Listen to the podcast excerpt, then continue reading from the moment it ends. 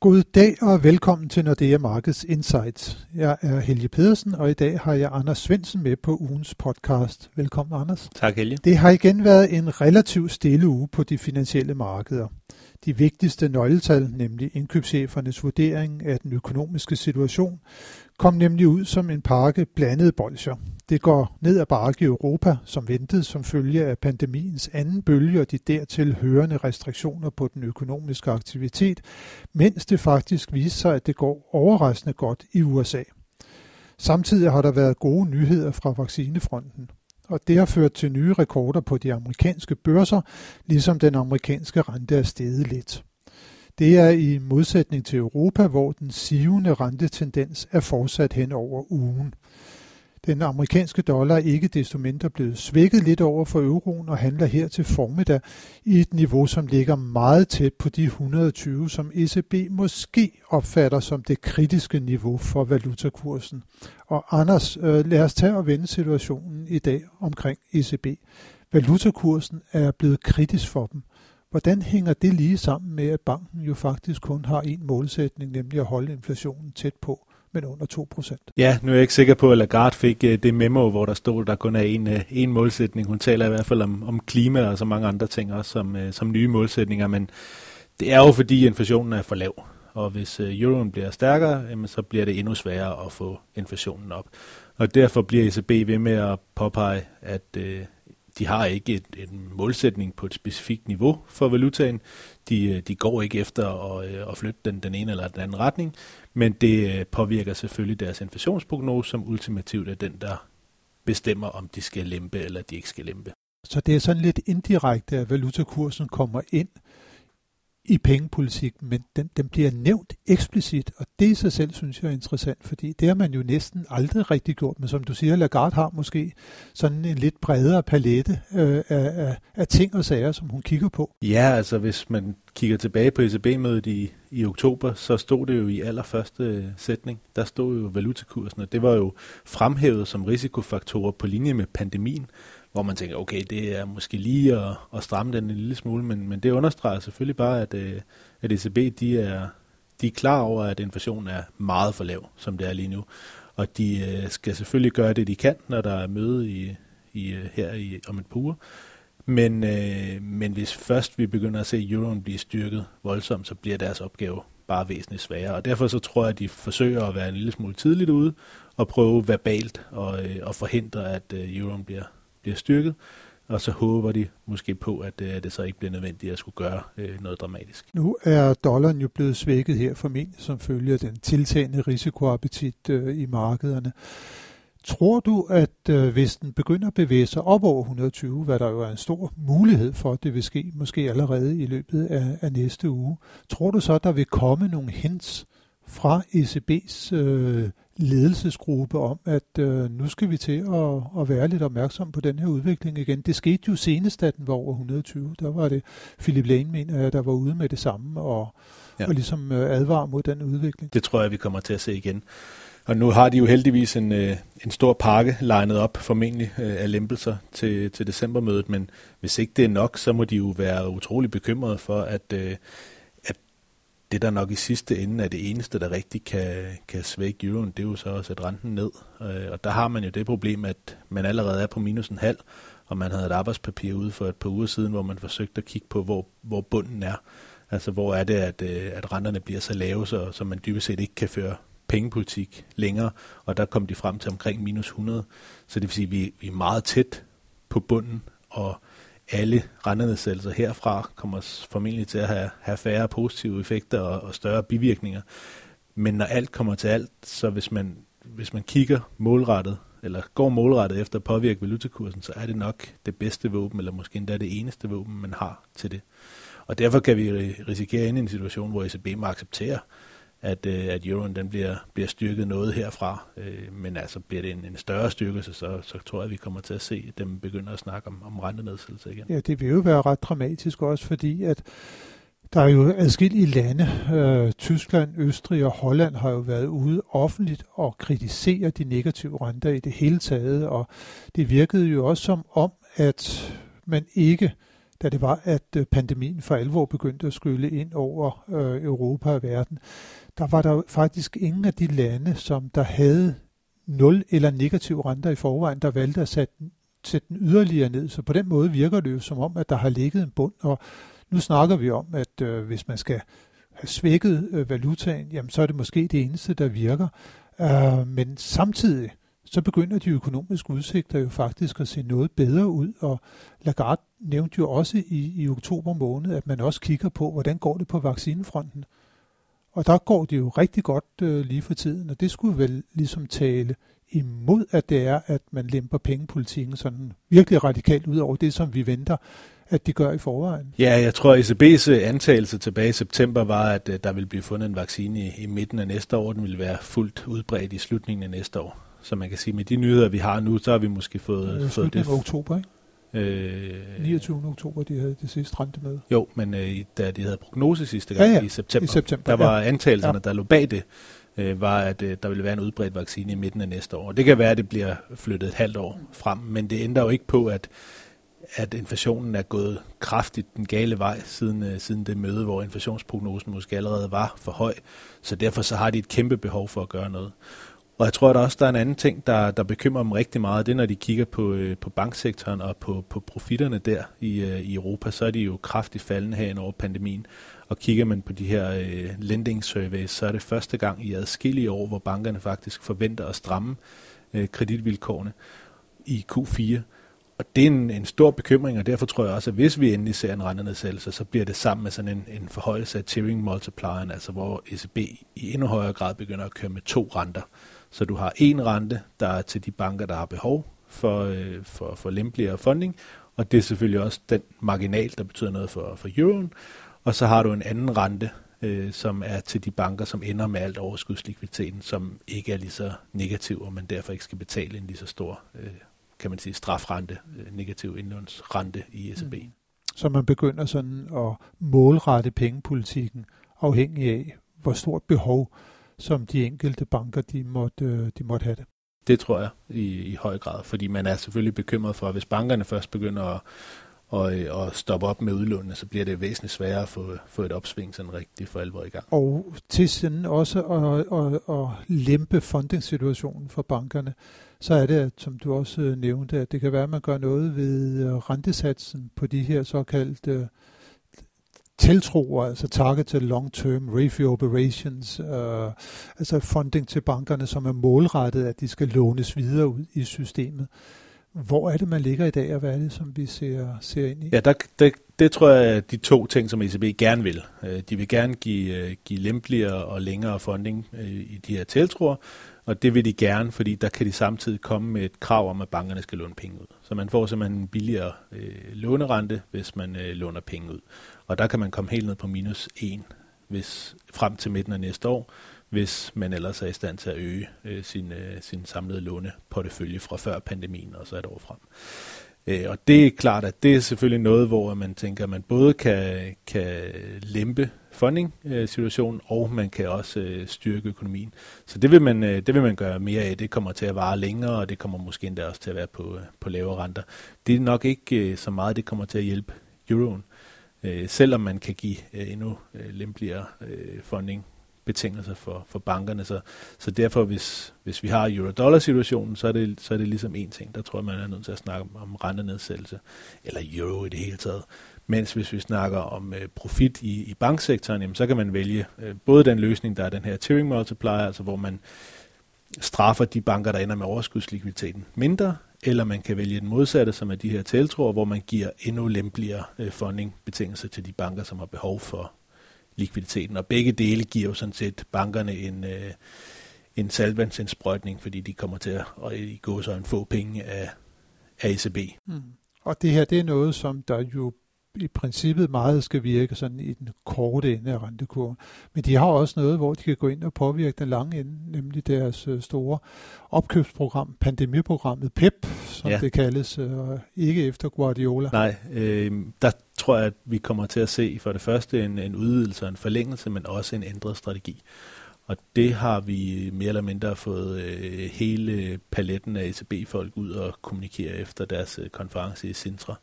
11. 12. november, øh, hvor at i stedet for sådan blindt at købe op i et højere tempo, øh, fordi man jo godt er ved at erkende, at så meget mere øh, har men ikke er effekt ud af at lave mere QI herfra. Men så i stedet for bare sådan at sige, okay, nu køber vi for 20 eller 30 eller 40 milliarder om, om måneden, så vil man i stedet for forsøge at købe, når det er nødvendigt. Så det vil sige, hvis renterne stiger, så køber man lidt hurtigere, og hvis renterne falder, så lader man være. Hvis øh, italienske renter kører, kører op relativt til tyske, jamen, så køber man lidt mere i Italien og lidt mindre i Tyskland. Så man vil blive mere fleksibel, og det gør selvfølgelig, at man et eller andet sted får, får mere for pengene, man kan holde, øh, holde det længere, men, men det er jo et eller andet sted også et, øh, et tegn på, at strategien har ændret sig, har ændret sig fuldstændig. ECB er godt klar over nu, det tror jeg ikke, de har været tidligere, men de er godt klar over nu, at de kan ikke gøre det her selv.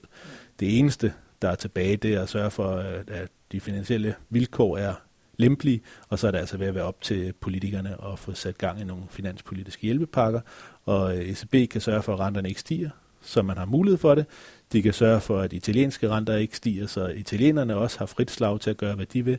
Men ECB er ved at have erkendt, at det hjælper ikke noget, at de får printet øh, x antal milliarder yderligere. Nej, og nu er der vel også kommet den lille øh, hage på det hele, at øh, selve den genopretningspakke, som der jo ligesom ligger til grund for, at ECB går ud med sit øh, store øh, pandemiprogram, øh, den er der jo blevet sået lidt tvivl om øh, ved det, at Polen og Ungarn har nedlagt et veto, øh, fordi der kommer det her retssikkerhedsprincip øh, ind over tildelingen af pengene.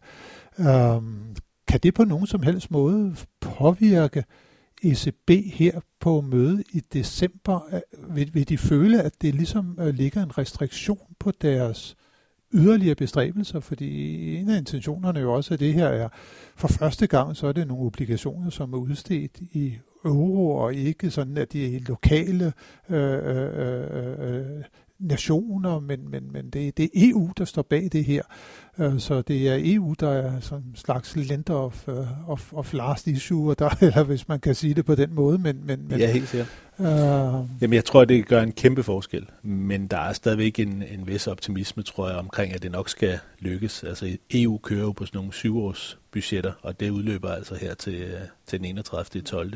Og så kommer ECB til at skulle køre på, på nødbudget, hvis ikke man er, er kommet i land med det her Og der skal man kigge på, at øh, dem, der kommer til at tabe allermest, hvis det sker, det er Polen, og måske også Ungarn hvor øh, Polen får jo sådan noget, der minder om 2-3-4 procent af BNP hver år i de her øh, cohesion funds og så videre. Kæmpe del af de der 750 milliarder. Ja, de var øh, også nogle af dem, der, der ja, altså, relativt ja, får mest ud af det. Så derfor er der jo stadigvæk en forventning om, at det her, det, det kommer til at, at, at blive løst på den ene eller den anden måde. Enten ved, at man får, får fortalt de to lande, hvordan tingene står til, Øh, eller man går på et kompromis, eller man kører udenom. Ja, det bliver i hvert fald spændende at følge både den politiske del, og så også, hvad der kommer til at ske fra centralbanksiden omkring det. Men Anders, øh, hvis vi nu lige vender blikket øh, på den anden side, til den anden side af Atlanten, øh, det går faktisk meget godt i amerikansk økonomi nu. Vi ser kraftig jobskabelse måned efter måned, og de her indikatorer, der kommer øh, fra tid til anden, de viser, at USA er rigtig godt på vej ud af den recession, som man, man var i. Det, måske kan det her gå ind og blive historiens korteste recession i USA. På den politiske front, der ser Trump øh, sådan ud til langsomt, men sikkert at øh, acceptere, at han øh, tabte valget. Biden, han er i gang med at sætte sit nye hold, og det der måske kom som lidt af en overraskelse, og måske ikke alligevel, det var, at han så har valgt den tidligere chef for Forbundsbanken, Janet Yellen, som ny øh, finansminister. Jan Yellen er, ligesom Biden, øh, godt op i årene, masser af erfaring, 76 år er hun blevet. Hvordan vil hun komme til at spille sammen med for eksempel øh, sin egen øh, efterfølger, øh, Jerome Powell, øh, i, i, i Fed? Rigtig godt, tror jeg, forventningerne er, at øh, man jo... Øh har haft de samme forhindringer i USA, som man har haft i Europa med, at man ved godt, det er finanspolitikken, der skal bære det herfra, men så har man haft lidt, øh, lidt politiske udfordringer. Nu får man øh, i går så en samme øh, farve på, på, på alle beslutningstagerne, eller de kommer i hvert fald til at have samme målsætning, fordi man er, man er ret overbevist om, at Jellen, hun, øh, hun er en, der gerne vil lempe, øh, og, og gerne så meget som muligt, så længe i hvert fald, at der er behov øh, for det. Øh, Og, øh, og Paul har jo vist sig at være enormt øh, pragmatisk og, og hurtig til at, at reagere. Så kombinationen af de to, og selvfølgelig også en Biden, som, øh, som gerne vil, jamen det tror jeg er, øh, i hvert fald opfattes det som, som noget, som, som lover godt for, for næste år, og måske også lover godt for, for amerikansk økonomi i det hele taget. Ja, fordi jeg kan i hvert fald huske, at Jellen hun var øh, chef for, for, for Forbundsbanken, der var hun meget orienteret mod arbejdsmarkedet. Faktisk mere mod arbejdsmarkedet end mod inflation. Der har man jo en dobbelt øh, mandat. Man skal både sikre fuld beskæftigelse, og så sikre, at inflationen er lige stabil omkring 2%. Men hun var mere fokuseret på, at amerikansk økonomi faktisk øh, fik så meget medvind, at arbejdspladserne de blev skabt igen. Ja, helt sikkert. Og jeg tror også, øh, man kom ud af, af finanskrisen, hvor Bernanke jo havde havde gjort øh, alt, hvad, hvad, hvad han overhovedet kunne, og man havde måske lidt en frygt for, at, øh, at hvis man fik valgt en, en Fed-præsident, der var for, øh, øh eller Fed-guvernør, der var for, for, for lidt duagtig, så ville markederne begynde at panikke, og der fik man jo valgt øh, Jellen, som på papiret i hvert fald så ud, som om hun var en af de allermest øh, duagtige. Specielt fordi hun har haft så stor fokus på, på arbejdsmarkedet, og der er jo masser af ledige ressourcer på det amerikanske arbejdsmarked, hvilket tilsiger, at der skal bare lempes så meget som muligt. Også selvom historien jo er lidt anderledes i USA. Vi kan jo sagtens risikere, at næste år, så har vi kerneinflationen over, over målsætningen, eller, altså over 2%.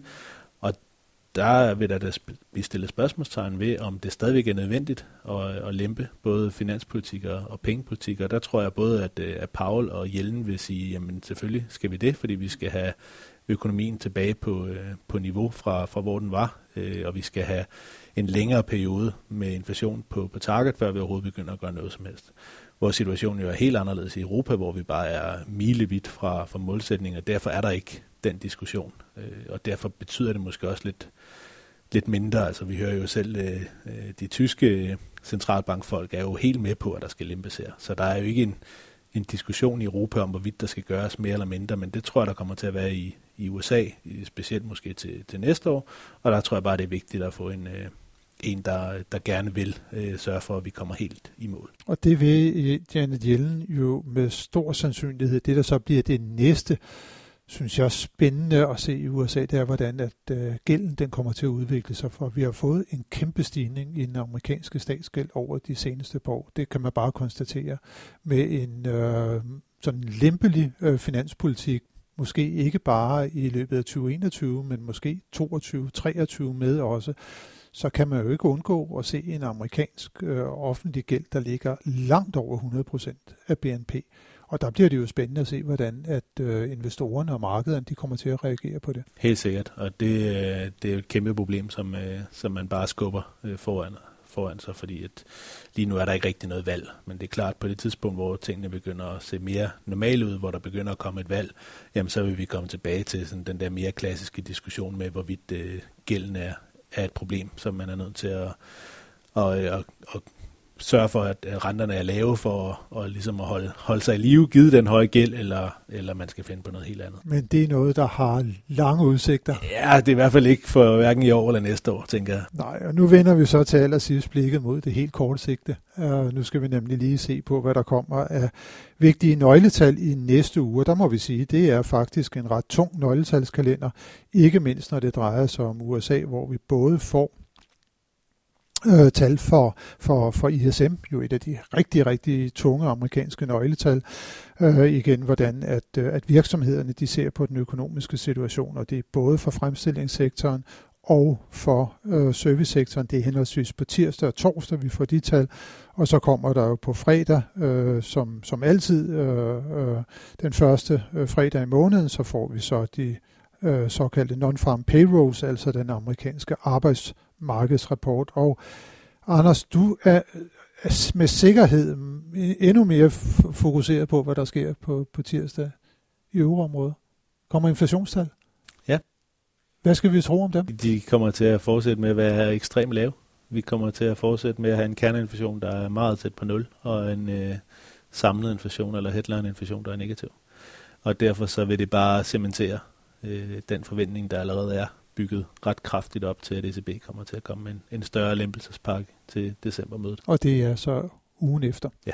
Så det har vi også at se frem til. Så det bliver faktisk igen en spændende uge, som øh, der står for døren. Tak for nu, øh, Anders, og tak til alle jer, som har lyttet med. Det håber vi også, at I vil gøre, når vi igen er tilbage med analyser og vurderinger af de finansielle markeder i næste uge.